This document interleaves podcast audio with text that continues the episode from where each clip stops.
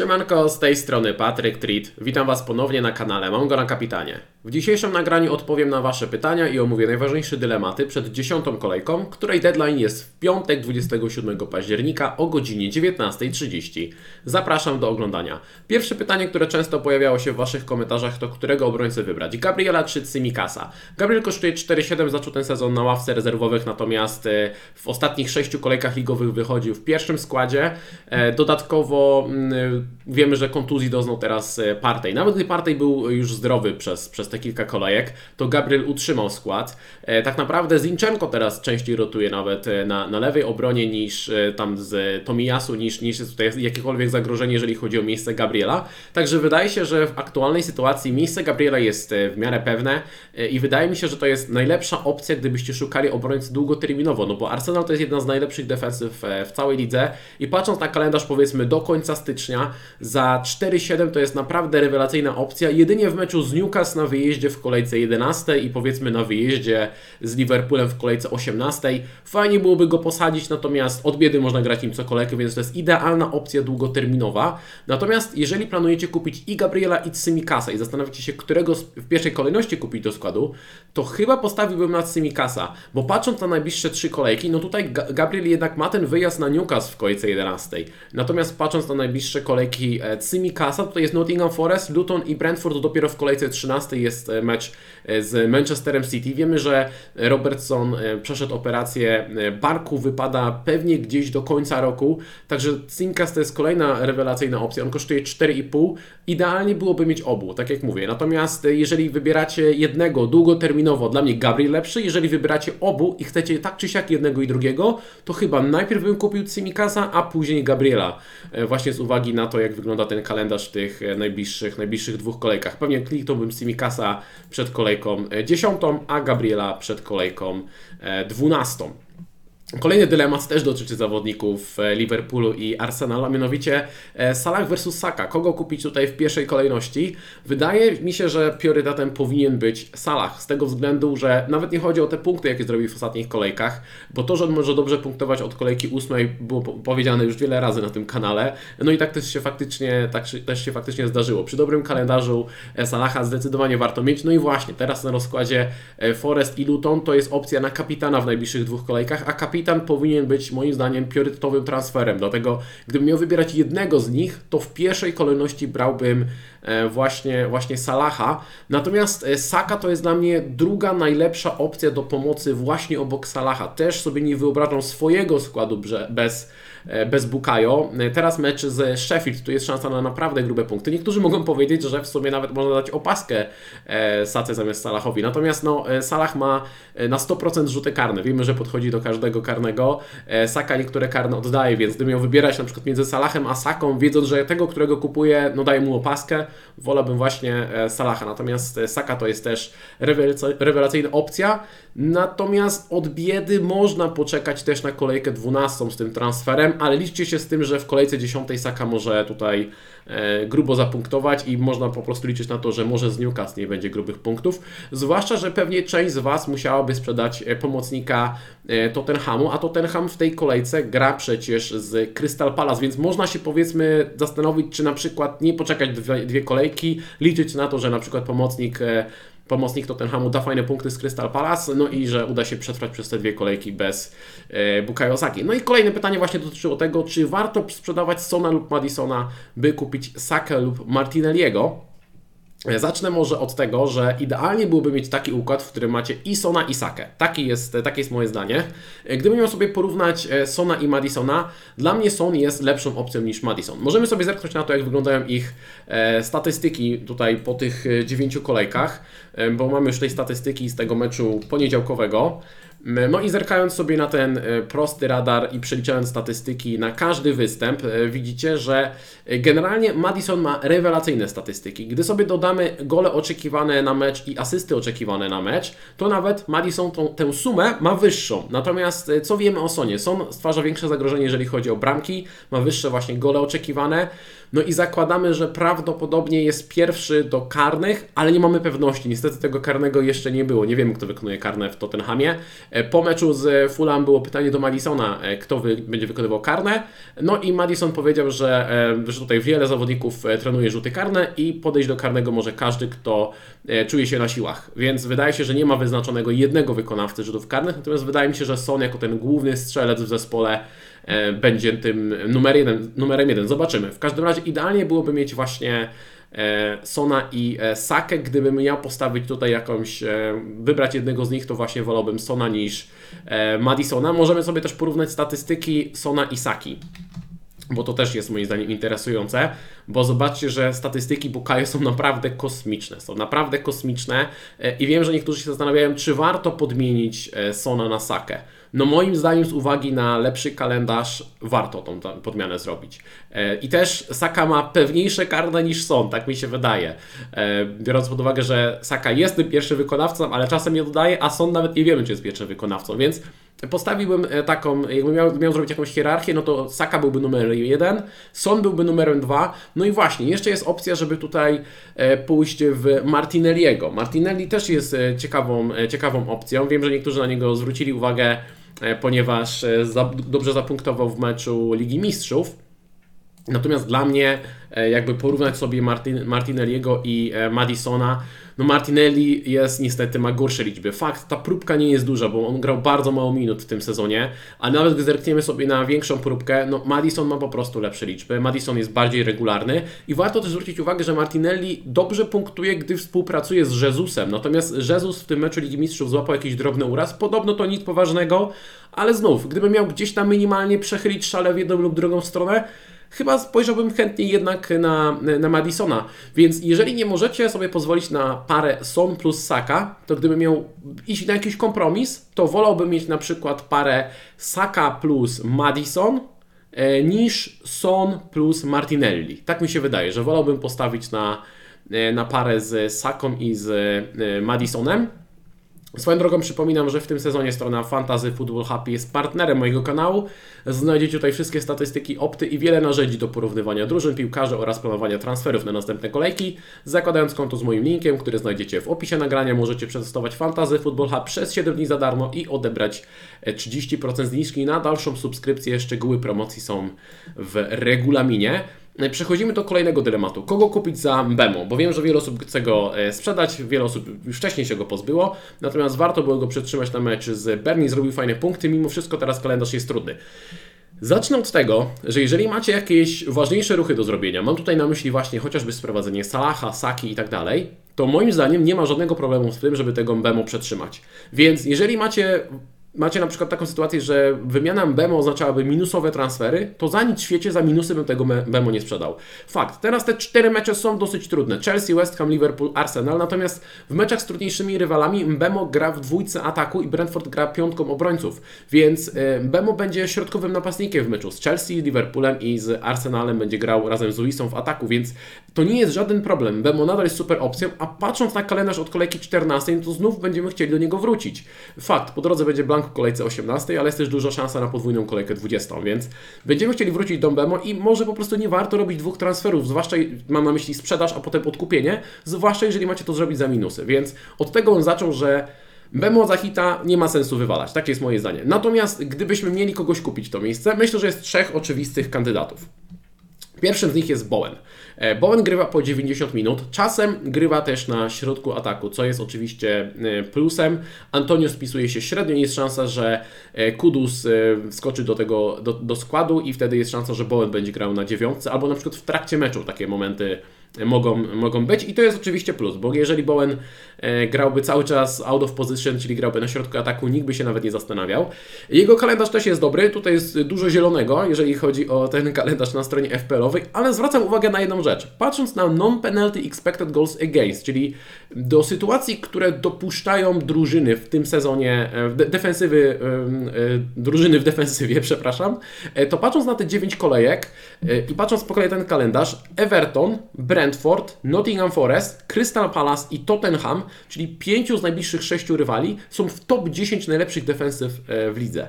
To jest dosyć ciekawe, bo no tak jak mówię, tutaj się świecą na zielono te, te fiksy, a one mogą wcale nie być aż tak łatwo. Oczywiście mecz z Burnley to jest tutaj największa atrakcja e, w tym, w tym kalendarzu, no bo Burnley broni po prostu e, słabo. Niemniej, jeżeli macie Bowena, to super. Jeżeli rozważacie, rozważacie, żeby go kupić, to ja bym się zastanowił, czy kupić Bowena za 7,4, czy nie poszukać tańszych, tańszych opcji. Bo taką tańszą opcją może być na przykład e, Diaby. Diaby kosztuje 6,7. Różnica jest spora, to jest 0,7. E, Można tą kasę wykorzystać w inny sposób. Natomiast tak, Diaby nie grywa po 90 minut, bardziej w okolicach 80, e, ale za to kalendarz ma moim zdaniem, patrząc krótkoterminowo, dużo lepszy, bo jest Luton, Nottingham Forest i Fulham. Luton i Fulham bronią słabo. Później jest wyjazd na Tottenham i wyjazd na Bournemouth, więc patrząc na te kilka kolejek, zwłaszcza na te pier pierwsze trzy, wydaje mi się, że w tych trzech kolejkach Diaby ma lepszy lepszy kalendarz niż e, Bowen. Możemy sobie zerknąć, jak wyglądają ich e, statystyki. Myślę, że e, warto sobie, warto sobie to porównać. Tak jak mówię, podstawowym atutem Bowena są oczekiwane minuty, bo jeżeli zawodnik gra po 90 minut, to siłą rzeczy przeliczając statystyki na występ, a ja lubię to robić, te statystyki będą lepsze i to właśnie tutaj widać, że patrząc na gole oczekiwane jest zdecydowanie lepszy zdecydowanie lepszy błąd. Asysty oczekiwane, tutaj e, trochę lepszy jest e, Diaby, natomiast gdy sobie te statystyki sumujemy, no to suma e, goli oczekiwanych i asyst oczekiwanych w przeliczeniu na występ u Bowena wynosi 0,51, natomiast u Diabiego wynosi 0,36. To jest duża różnica, to jest duża różnica, no ale jest też różnica w cenie, więc gdybym miał tutaj wybrać jednego z nich, to wyżej mam mimo wszystko Bowena, no jest jeszcze jeden kandydat, e, który ostatnio był częściej sprzedawany niż kupowany. Jest to Mitoma. Jest to Mitoma, który kosztuje 6,5, jest najtańszy z tej, e, z tej trójki i patrząc na kalendarz Mitomy jest absolutnie rewelacyjny. Fulham, Everton, Sheffield, Nottingham Forest, rewelacja. Później jest Chelsea, Brentford, ok, trochę trudniejsze fiksy, ale nadal ten kalendarz jest bardzo, bardzo dobry i tak naprawdę można wcisnąć tego Mitomy do składu i albo to zrobić na zasadzie biorę go na cztery kolejki, zobaczę co dalej, ale jeżeli będzie się dobrze spisywał, to można go przetrzymać tak naprawdę do marca, bo ten kalendarz jest naprawdę rewelacyjny i zobaczcie, że jeżeli chodzi o oczekiwane minuty, to też jest naprawdę spoko, bo wielu zawodników rotuje w Brighton, natomiast Mitoma gra prawie w każdym meczu po 90 minut. Raz usiadł na ławce, w meczu z Bormów, wszedł e, w przerwie i strzelił wtedy dwie bramki. E, także Mitoma, jeżeli chodzi o minuty oczekiwane, wypada naprawdę, naprawdę dobrze i możemy sobie porównać właśnie statystyki Mitomy i Diabiego. Jak sobie porównać e, tutaj Mitomy i Diabiego, zobaczcie, że Mitoma ma lepsze liczby niż Diabi. Więc gdybym miał postawić tutaj między nimi rozstrzygnąć, to dla mnie Mitoma jest troszeczkę lepszy niż Diaby, bo kalendarz mają równie dobry, statystyki Mitoma ma trochę lepsze i wydaje mi się, że oczekiwane minuty też ma lepsze.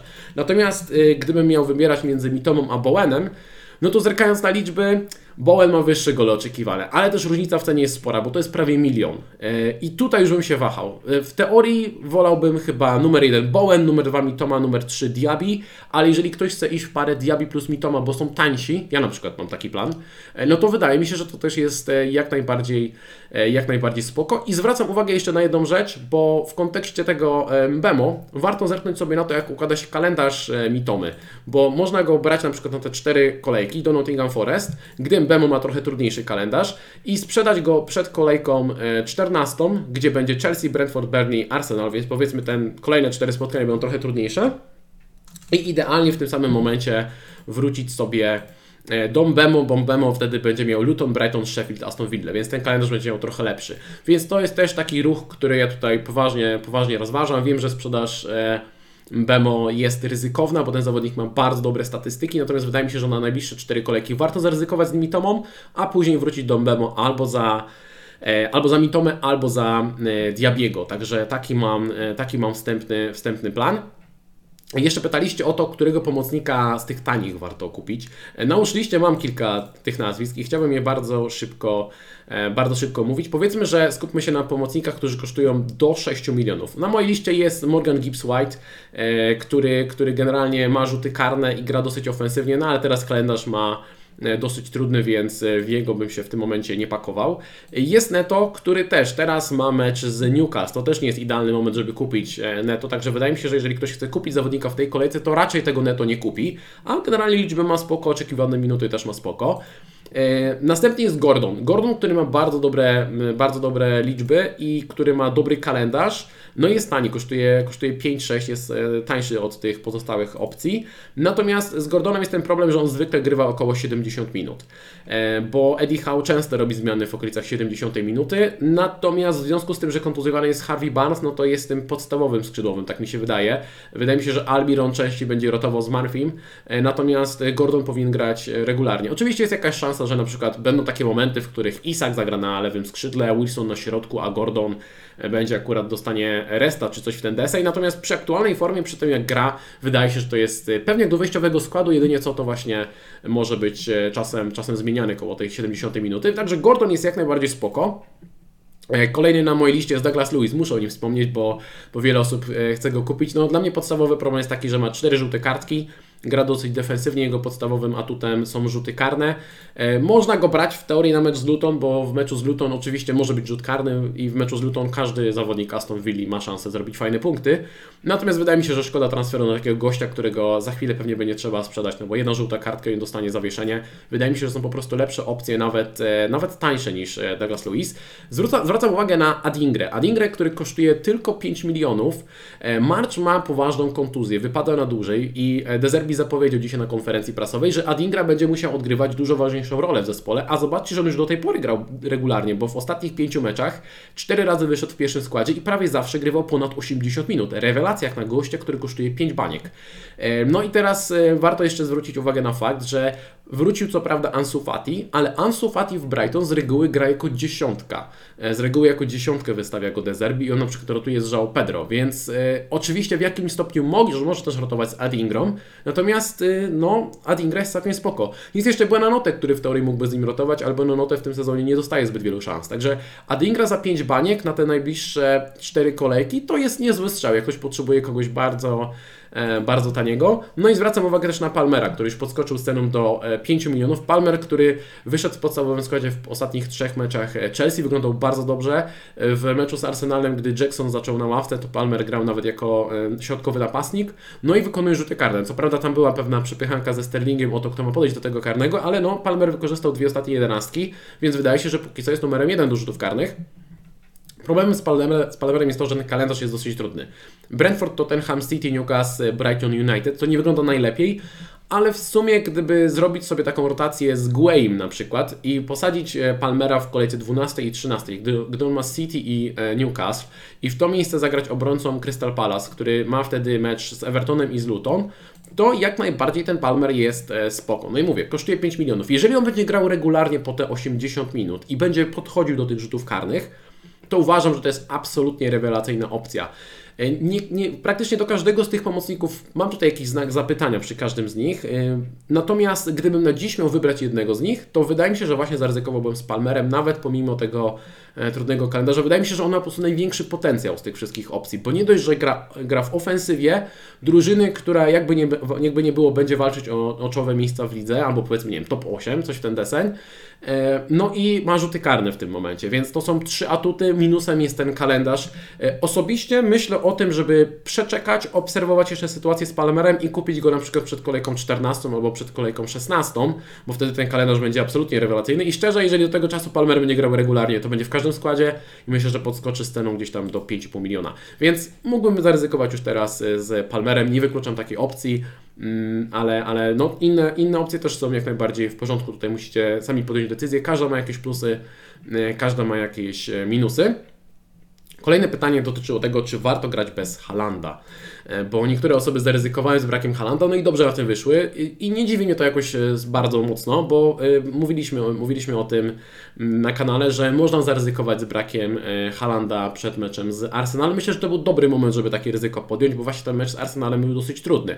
Natomiast nie wiem, czy teraz bym ryzykował grę bez Halanda, szczerze mówiąc, bo najbliższe dwa mecze są dobre, jeżeli chodzi o potencjał w ofensywie, bo United i Bournemouth nie bronią zbyt dobrze. Więc wydaje mi się, że tutaj będzie sporo bramek. I okej, okay, może być tak, że nadal będzie dochodził do niewielu sytuacji i, i będzie e, robił mało punktów i się okaże, że nie warto go otrzymać za 14 milionów. Natomiast wydaje mi się też, że jest tyle dobrych, tanich opcji do składu, że chyba nie ma takiej potrzeby, żeby grać bez Halanda.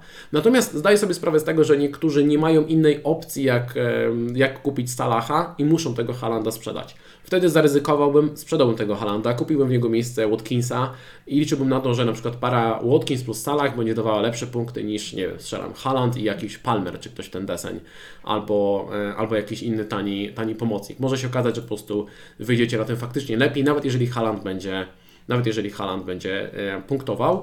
E, no i właśnie, przechodząc do Watkinsa, pytaliście, czy warto brać Watkinsa za Alvareza za minusowe punkty.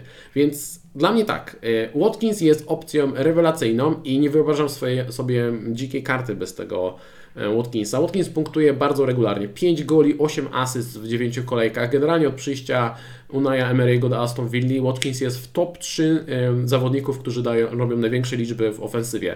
Obok Salaha i obok Halanda, więc to jest naprawdę imponujące. Kalendarz w najbliższych 3-5 kolejkach jest bardzo dobry, więc Watkins jest super opcją. Natomiast czy sprzedawałbym Alvareza za minusy? Tutaj mam spory zgrzyt, mówiąc szczerze. Alvarez nadal gra E, regularnie, mimo że Guardiola ma do dyspozycji całą kadrę. E, no i ten kalendarz. United i Bournemouth tutaj spokojnie mogą być punkty. Wydaje mi się, że jeżeli ktoś może to zrobić za darmowy transfer, to taka podmianka jak najbardziej ma sens. Natomiast za minusy tutaj, tutaj szczerze miałbym spore wątpliwości, czy warto, e, czy warto to robić. Możemy sobie jeszcze porównać Alvareza i Watkinsa, jeżeli chodzi o statystyki, bo Alvarez, patrząc na statystyki w przeliczeniu na każdy występ, ma naprawdę dobre liczby. Zobaczcie, jeżeli sobie porównacie te statystyki e, goli i asyst oczekiwanych, to to wypada dosyć podobnie. Fakt, Watkins jest trochę częściej w polu karnym e, i generalnie ma trochę wyższe te gole oczekiwane. Nie da się ukryć, że nie, tak, tak jest po prostu. Natomiast e, Alvarez dokłada też trochę więcej, jeżeli chodzi o asysty oczekiwane, gra nieco głębiej, więc ogółem myślę, że mm, jeden i drugi będzie punktował dobrze i dlatego nie wiem, czy klikałbym ten transfer za minus 4, ale ten mecz z Luton, to trzeba przyznać, w przypadku Watkinsa wygląda naprawdę bardzo groźnie. E, I słuchajcie, chciałbym jeszcze na koniec, bo to myślę, że to były takie najważniejsze dylematy, pokazać e, moją dziką kartę. Dobra, jest jeszcze kilka dylematów, które warto mówić, ale omówię właśnie układając swoją dziką kartę, bo mam aktywny chip, jestem w trakcie układania tej karty. Szczerze mówiąc, myślę, że większość pozycji, większość dylematów mam już gdzieś rozwiązane i pokażę Wam, jak to, jak to wygląda. Na bramce w tym momencie planuję grać Turnerem i Areolą, czyli po prostu tanim duetem tutaj e, bramkarzy i, i, grać w większości spotkań Areolą, który ma po prostu e, rewelacyjny kalendarz tak naprawdę, no co, tylko w kolejce gdzieś tam 18, 19 fajnie byłoby go posadzić, może 15, ale wydaje mi się, że nie będę rotował e, bramkarzem i będę grał tym Areolą. W obronie kilka pewniaków. Mati Cash, Taylor, Guay, powiedzmy na razie tutaj będzie Guay, Simikas, no i Trippier. Trippiera będę musiał sprzedać. Niestety Trippiera będę musiał sprzedać. Muszę z kogoś zrezygnować. To jest tak naprawdę dylemat, czy zrezygnować z Trippiera, czy zrezygnować z Sona. E, wolę zrezygnować z Trippiera. Wiem, że będzie dobrze punktował, e, ale kalendarz jest dosyć trudny. Wydaje mi się, że nie utrzyma tej średniej kilkunastu punktów na mecz, e, którą miał w ostatnim czasie. Myślę, że będzie regularnie dawał te 6, 7, 8 punktów co kolejkę, ale wydaje mi się, że po prostu z Trippiera muszę zrezygnować. Będę brał Gabriela. Gabriela, który tak jak mówię, ma dobry kalendarz i wydaje mi się, że jest szansa, że Gabriel może nie będzie punktował na poziomie Trippiera, ale aż tak bardzo ten Trippier Gabrielowi nie odskoczy, jeżeli chodzi o punkty. Także taką chciałbym mieć defensywę. E, pytanie, czy uda mi się taką defensywę ułożyć. Jeżeli chodzi o pomoc, też kilku pewniaków. No na, na pewno będę miał Sakę, na pewno będę miał e, Salaha, chcę zostawić Sona i z tych opcji tanich wspominałem o tym, że Mitoma bardzo mi się podoba za 6,5. E, na Bowena mnie stać nie będzie. Nie będzie mnie stać na Bowena, bo chciałbym w ataku Watkinsa mieć Halanda, no i w takim układzie brakuje mi ponad milion, żeby mieć tutaj Powena, dlatego będę musiał zejść na Diabiego, który generalnie jest bardzo spoko, ale nadal tutaj brakuje pół miliona. Szkoda, bo gdybym mógł ułożyć taki skład, to byłbym naprawdę bardzo, bardzo e, zadowolony. I teraz co mogę zrobić, żeby tutaj wcisnąć się w tym e, budżecie? No myślę, że sprzedam Guejego E, będę grał regularnie defensywą Cash, e, Gabriel Tsimikas, no i zostaje mi 4 miliony na, na ławkę rezerwowych. E, najbardziej tutaj oczywistym wyborem wydaje mi się Brand White z Evertonu, który gra regularnie po 90 minut, ma pewny skład. Nic nie wskazuje na to, żeby ten skład miał stracić. Kalendarz jest powiedzmy przyzwoity, obrona Evertonu też jest w miarę przyzwoita i taki duet Taylor plus Brand White załatwia mi powiedzmy E, no nie wiem, dwa punkty na ławce średnio co kolejkę i jakbym potrzebował koniecznie kogoś wrzucić, to mając Taylora, Brand White'a i Archera w ataku mogę sobie jakoś poradzić. Ale mogę też spróbować troszkę przyciąć kasę na innych pozycjach, na przykład z Mata Turnera przejść na Virginię, e, z, e, z Evertonu, czyli bramkarza za 3,9 Mógłbym też na przykład na Archerze przyciąć kasę i przejść tutaj na Osule, żeby uwolnić trochę kasy. Jest szansa, że zarobię też na Douglasie Luizie, więc jest szansa, że na przykład uzbieram tutaj na obrońcę za 4-4, bo jeżeli zarobię jeszcze 0-1. Wtedy mógłbym na przykład pójść w Regilona. Mógłbym pójść w Regilona na tym slocie, Regilon powinien grać w miarę regularnie z tego względu, że show wraca dopiero pod koniec roku. Oczywiście jeszcze jest opcja, że wróci One Bisaka i wtedy One Bisaka może grać z prawej, a Dalot z lewej. Natomiast wydaje mi się, że bardziej naturalną parą bocznych obrońców jest właśnie Regilon plus Dalot. Mógłbym iść w Regilona, po co mi miałby być ten dodatkowy obrońca? E, głównie po to, aby w kolejce 11 posadzić Gabriela, który ma wyjazdowy mecz z Newcastle. Wydaje mi się, że to jest bardzo trudne spotkanie ale przede, przede wszystkim posadzić Simikasa w kolejce 13, który gra wtedy z City na wyjeździe. No i w kolejce 11 i 13 Regilon gra z Fulham i z Evertonem, więc jest szansa, że w jednym lub drugim meczu wpadnie jakiś CS albo jakaś asysta, cokolwiek, jakiś zwrot e, z przodu, jest to jakaś, jest to jakaś szansa. Mógłbym też pójść w Maguire'a, mógłbym pójść w Maguire'a, do którego będzie łatwiej mi uzbierać, bo możliwe, że do tego Regilona nie uzbieram. Maguire wobec tego, że kontuzjowany jest Lisandro Martinez, powinien grać regularnie. Zagrał w ostatnich dwóch meczach w wyjściowym składzie, zagrał w meczu Ligi Mistrzów, strzeli gola. E, no i wstępnie wygląda na to, że odzyskał ten wyjściowy skład do czasu powrotu, e, do czasu powrotu Lisandro Martineza i że będzie grał w parze z Varanem. No i znów, mógłbym za 4-2 mieć gościa, który po prostu e, załatwi mi tutaj w mecz kolejce 11 i 13 i zobaczymy, czy później utrzyma czy później utrzyma e, skład. Mógłbym też ewentualnie iść w Laselsa. Totalnie po, po taniości w Laselsa za 3,9 e, to by mi pozwalało na to, żeby zostawić z powrotem Archera i Mata Turnera, bo na Laselsa mnie stać, on kosztuje 3,9. Nadal nie trenuje Botman, Eddie Howe kłamie na konferencjach prasowych, nie wiemy kiedy tak naprawdę wróci, więc dopóki gra Lasels, dopóki Botman nie wróci, będzie grał Lasels. No i może być ciekawą opcją, tylko problem z Laselsem jest taki, że on akurat w 11 i 13 kolejce ma Arsenal i Chelsea więc to nie byłyby mecze, w których bym tego Laselsa użył, więc do rotacji tak sobie, bardziej żeby tutaj przyciąć, e, przyciąć kasę. Jakie jeszcze rozważam inne, e, inne opcje w tym składzie? Bo jest kilku pewniaków, ale jest kilku zawodników, których mogę podmienić i rozważam, czy ich nie podmienić. Mogę na przykład pozbyć się Diabiego, e, pozbyć się Laselsa i wzmocnić zarówno defensywy, jak i bramkę. Mogę tutaj zrezygnować z Areoli. Mógłbym pójść w Raję, żeby mieć podwojenie defensywy Arsenalu. E, mógłbym wtedy mieć w obronie Dalota, e, który jest pewniejszy niż Regilon, no ale wtedy w pomocy stać mnie tylko na, na Palmera. Więc schodząc z Diabiego na Palmera mogę mieć mocniejszą bramkę, mocniejszą defensywę, generalnie wzmocnić ten skład, ale szczerze nie wiem, czy to jest tego warte, tak e, mówiąc, mówiąc poważnie. Wydaje mi się, że wydaje mi się, że wariant z Diabim jest troszeczkę lepszy. Ten upgrade na bramce, ok, no zakładam, że Arsenal zachowa więcej CS-ów niż West Ham w najbliższym czasie, i Raja będzie ten, ten skład utrzyma, ale chyba wolę jednak postawić na tańszą bramkę. No i też nie wiem, czy warto dla dodatkowego obrońcy tutaj w postaci Dalota y, aż tak przycinać na tej pomocy, aczkolwiek tak jak mówię, Palmer jest bardzo, bardzo dobrą opcją. Mogę też zrezygnować e, z powrotem z tego Rai, z Dalota e, i z e, Palmera i mogę zrezygnować z Archera, i pójść w taki wariant z najtańszą bramką, czyli e, Virginia tutaj rezerwowy Evertonu, pójść w McAtee, e, czyli pomocnika za 4-4 z Sheffield, który gra w miarę e, regularnie i ma jakieś tam powiedzmy przyzwoite liczby w ofensywie. I wtedy stać mnie, aby. Aha, no jeszcze muszę iść tego Laselsa w obronie, i wtedy stać mnie na Alvareza. Stać mnie na Alvareza, czyli mogę grać 3-4-3 z Alvarezem. To jest też jeden z wariantów, czyli zamiast Diabiego mam Alvareza. E, Jest to ok.